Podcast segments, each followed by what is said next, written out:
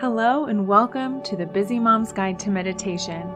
I'm your host, Molly Rodriguez, and I can't wait to walk you through all my tips and tricks on how to create a successful meditation practice for yourself and how to incorporate your children into that practice. So, are you ready? This week, we will talk about breathing techniques. You can use the breath for stress relief, to calm the mind and the body. You can use it for sleep. You can really use the breath for anything. It's really your most powerful ally. So I wanted to begin with a breathwork practice. This is a really easy practice. You just you can place your right hand over your heart, your left hand over your abdomen. You can do this sitting or standing or lying down.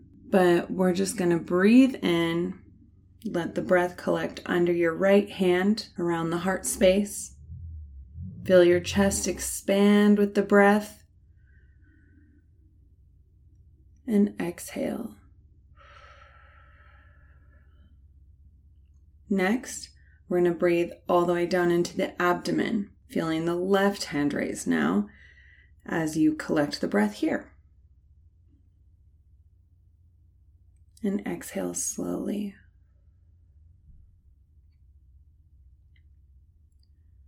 Your exhale should be slower than your inhale as you do this breath. So let's do a couple more together. Inhale into the chest and exhale.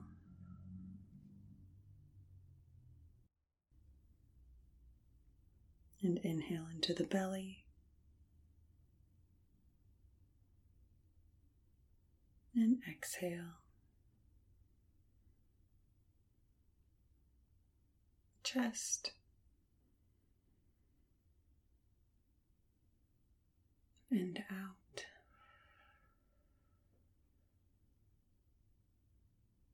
Belly and out. Last round in and out. In and out. All right, awesome. Good job, everybody.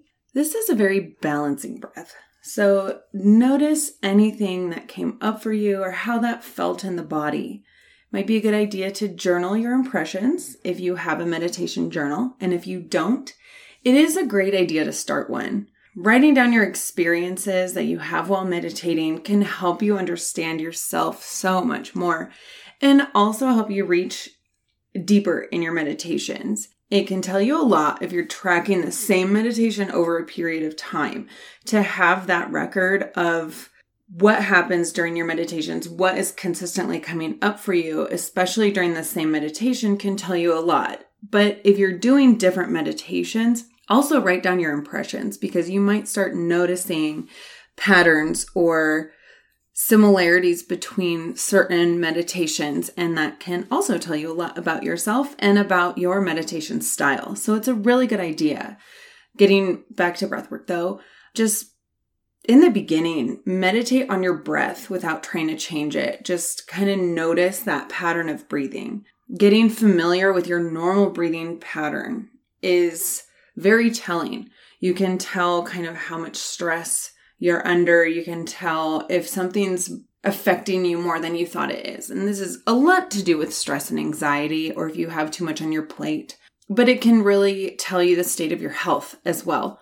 So, for example, if your breath is longer in the inhale than the exhale, maybe look at the amount of stress in your life or what anxieties you currently have since that tends to indicate more of a fight or flight response. If you're breathing quite rapidly, if you just have a fast pattern of breath and it's hard to slow it down, then look at your eating and lifestyle patterns. A lot of times, a lot of processed foods can cause that pattern in the body is what I've seen a lot, but it can also be tied to stress and anxiety as well, especially if you notice both patterns within yourself.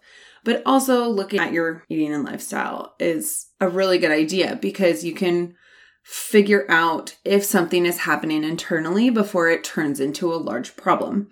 Then, if your breath is varied, meaning your inhale and your exhale are different each time you take a breath, or you feel the need to take deep breaths consistently, look at the pacing of your life. Are you always on the go? Are you always rushing around trying to get everything done? Do you have too much on your plate? Because with the variability of the breath, or if you constantly feel the need to take deep breaths, you could be just putting your body under some stress and getting it really out of balance. And so bringing it back into balance, doing breath work like this, doing alternate nostril breathing, which we'll be talking about later on in the episode, can really, really help. So taking this time to notice the breath can also help it slow and regulate into a better pattern without actively trying to change it in the moment. So just getting used to listening, noticing, feeling that breath as it comes in and out is a great way to allow your body to do the work for you and to settle it down, bring it back into balance because your body wants to be in that state. It doesn't want to stay out of whack, but when we continually do things that bring it out of balance, whether it's lifestyle patterns, whether it's eating, always being under stress, this can really affect that. And then you start to crave the things that are unhealthy. And so, starting with the breath is a great way to begin that journey back to better health. Not to say that you're unhealthy now, but irregular breathing patterns tend to indicate that something is not 100% inside. So, always good to notice, always good to look at, always good to always kind of come back to and check in with the breath. That being said, when you are familiar with your personal breathing pattern, then try to lengthen it. Begin to slow down your breath, do a four count in, six count out, or if your breathing was already pretty even and slow, try a four count in, eight count out. And you can kind of play with this, play with the counts. Always try to have the exhale a little bit longer, unless you're doing a specific practice where they are even. But in general, try to have a longer exhale because it signals to the body that you are safe. It signals to get into rest and digest. And it's just better for the body in that way. So, my suggestions are just kind of a base guideline this is really the easiest way to change your pattern of breath. Give your mind something to focus on so you can slow the breath, lengthen the exhale, get into this more calm state, and just play with it for a while. You know, this can be something that you can do when you're running around doing errands, driving in the car, making dinner at night, putting the kids to bed. You can practice this throughout the day. You don't need to sit down on the mat and practice this. It's something that you can do whenever you find the time or whenever you're doing something else, as long as you're able to give some focus to the breath.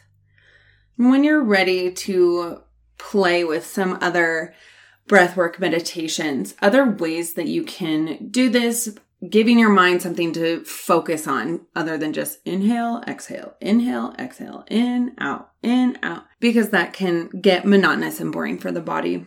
But giving your mind something to think about so that things don't start trying to trickle in like your to do list or what have you. If you are into mantras, So Hum is a great one for breath work because they are representative of the sounds of the inhale and exhale. It's a very calming and relaxing mantra. So represents the inhale, and hum represents the exhale.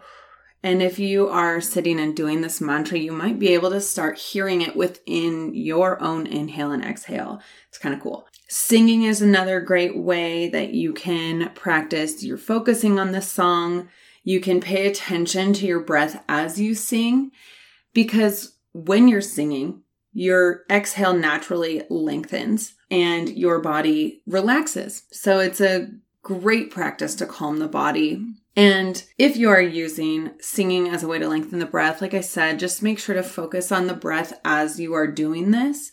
Don't just get swept up in the song. By all means, you can do that. But if you are doing this for meditation, it is a good idea to focus on the breath and really bring that piece into it because you're making it a practice in mindfulness. You can also do this by being intentional with your song choice. So you can do certain songs that make you energized or calmed or whatever emotion you are trying to get to in that moment, whatever, you know, meditative type music, whatever brings you the most mindfulness can be helpful in song choice. So keep that in mind and go sing it out.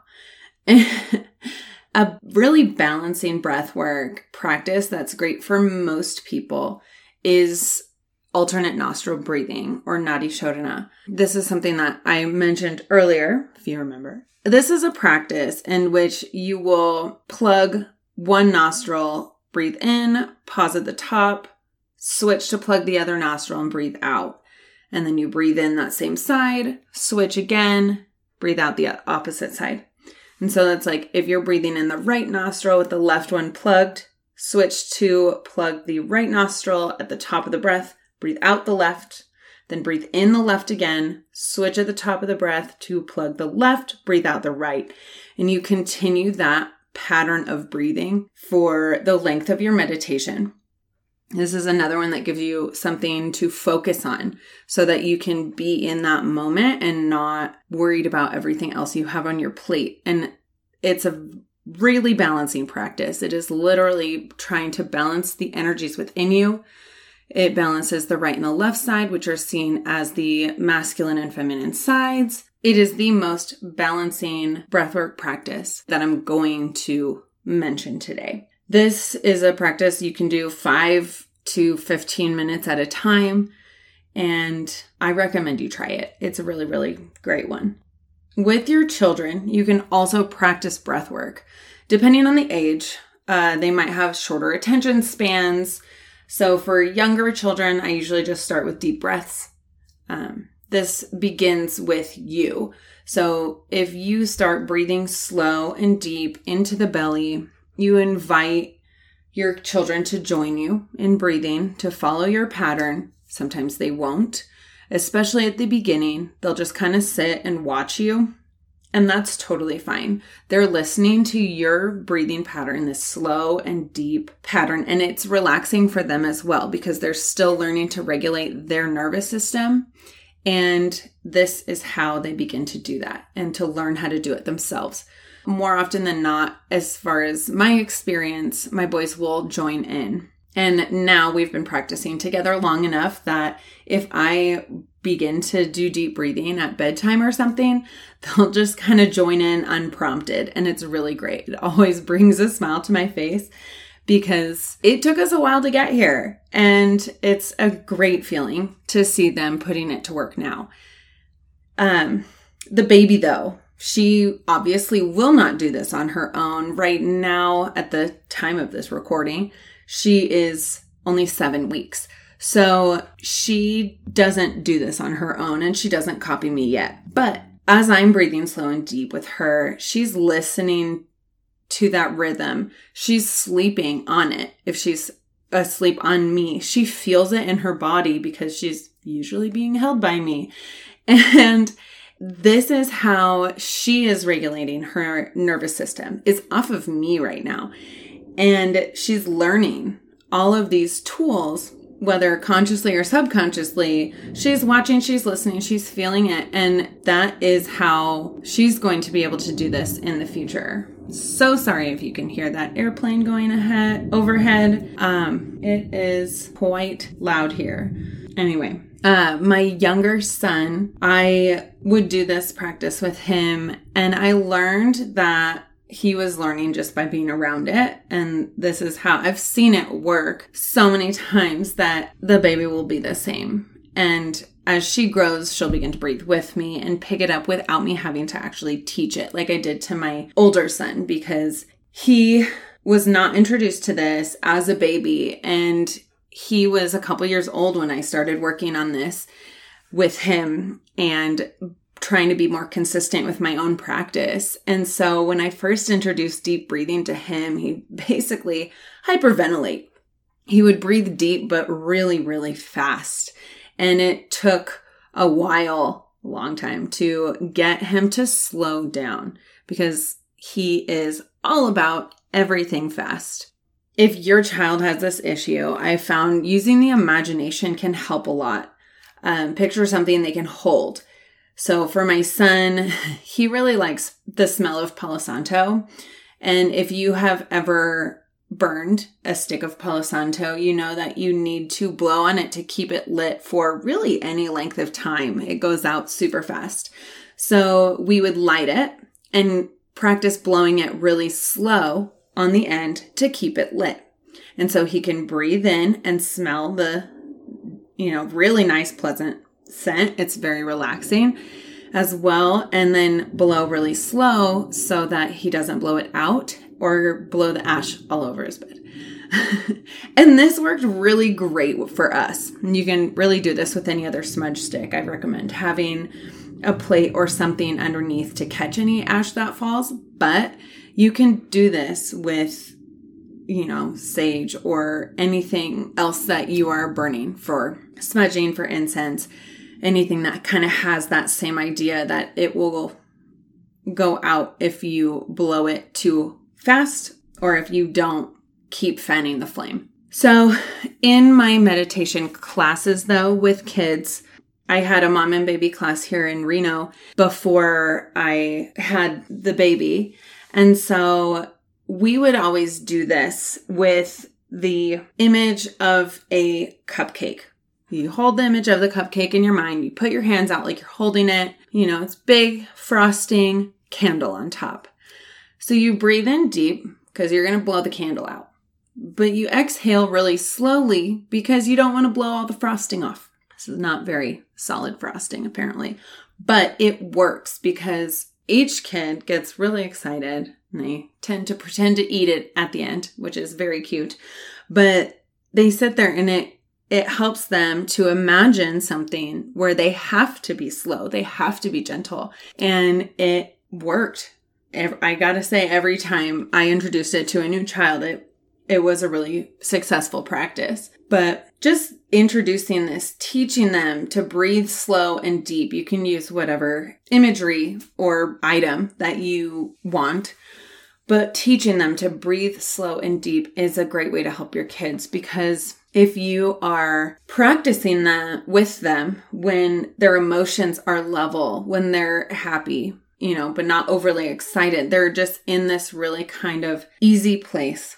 They're building that skill so that when they are upset or angry or sad or frustrated or overexcited, they'll have that skill in place to be able to remember and know how to do this to calm themselves down with or without your help. A lot of times, like I've mentioned before, I do this at bedtime, the breath work with my sons, because bedtime is one of those times, you know, we're fairly calm, we're laying down, we're, you know, getting into this place of relaxing anyway, and it helps them to relax and solidifies these skills that we're teaching.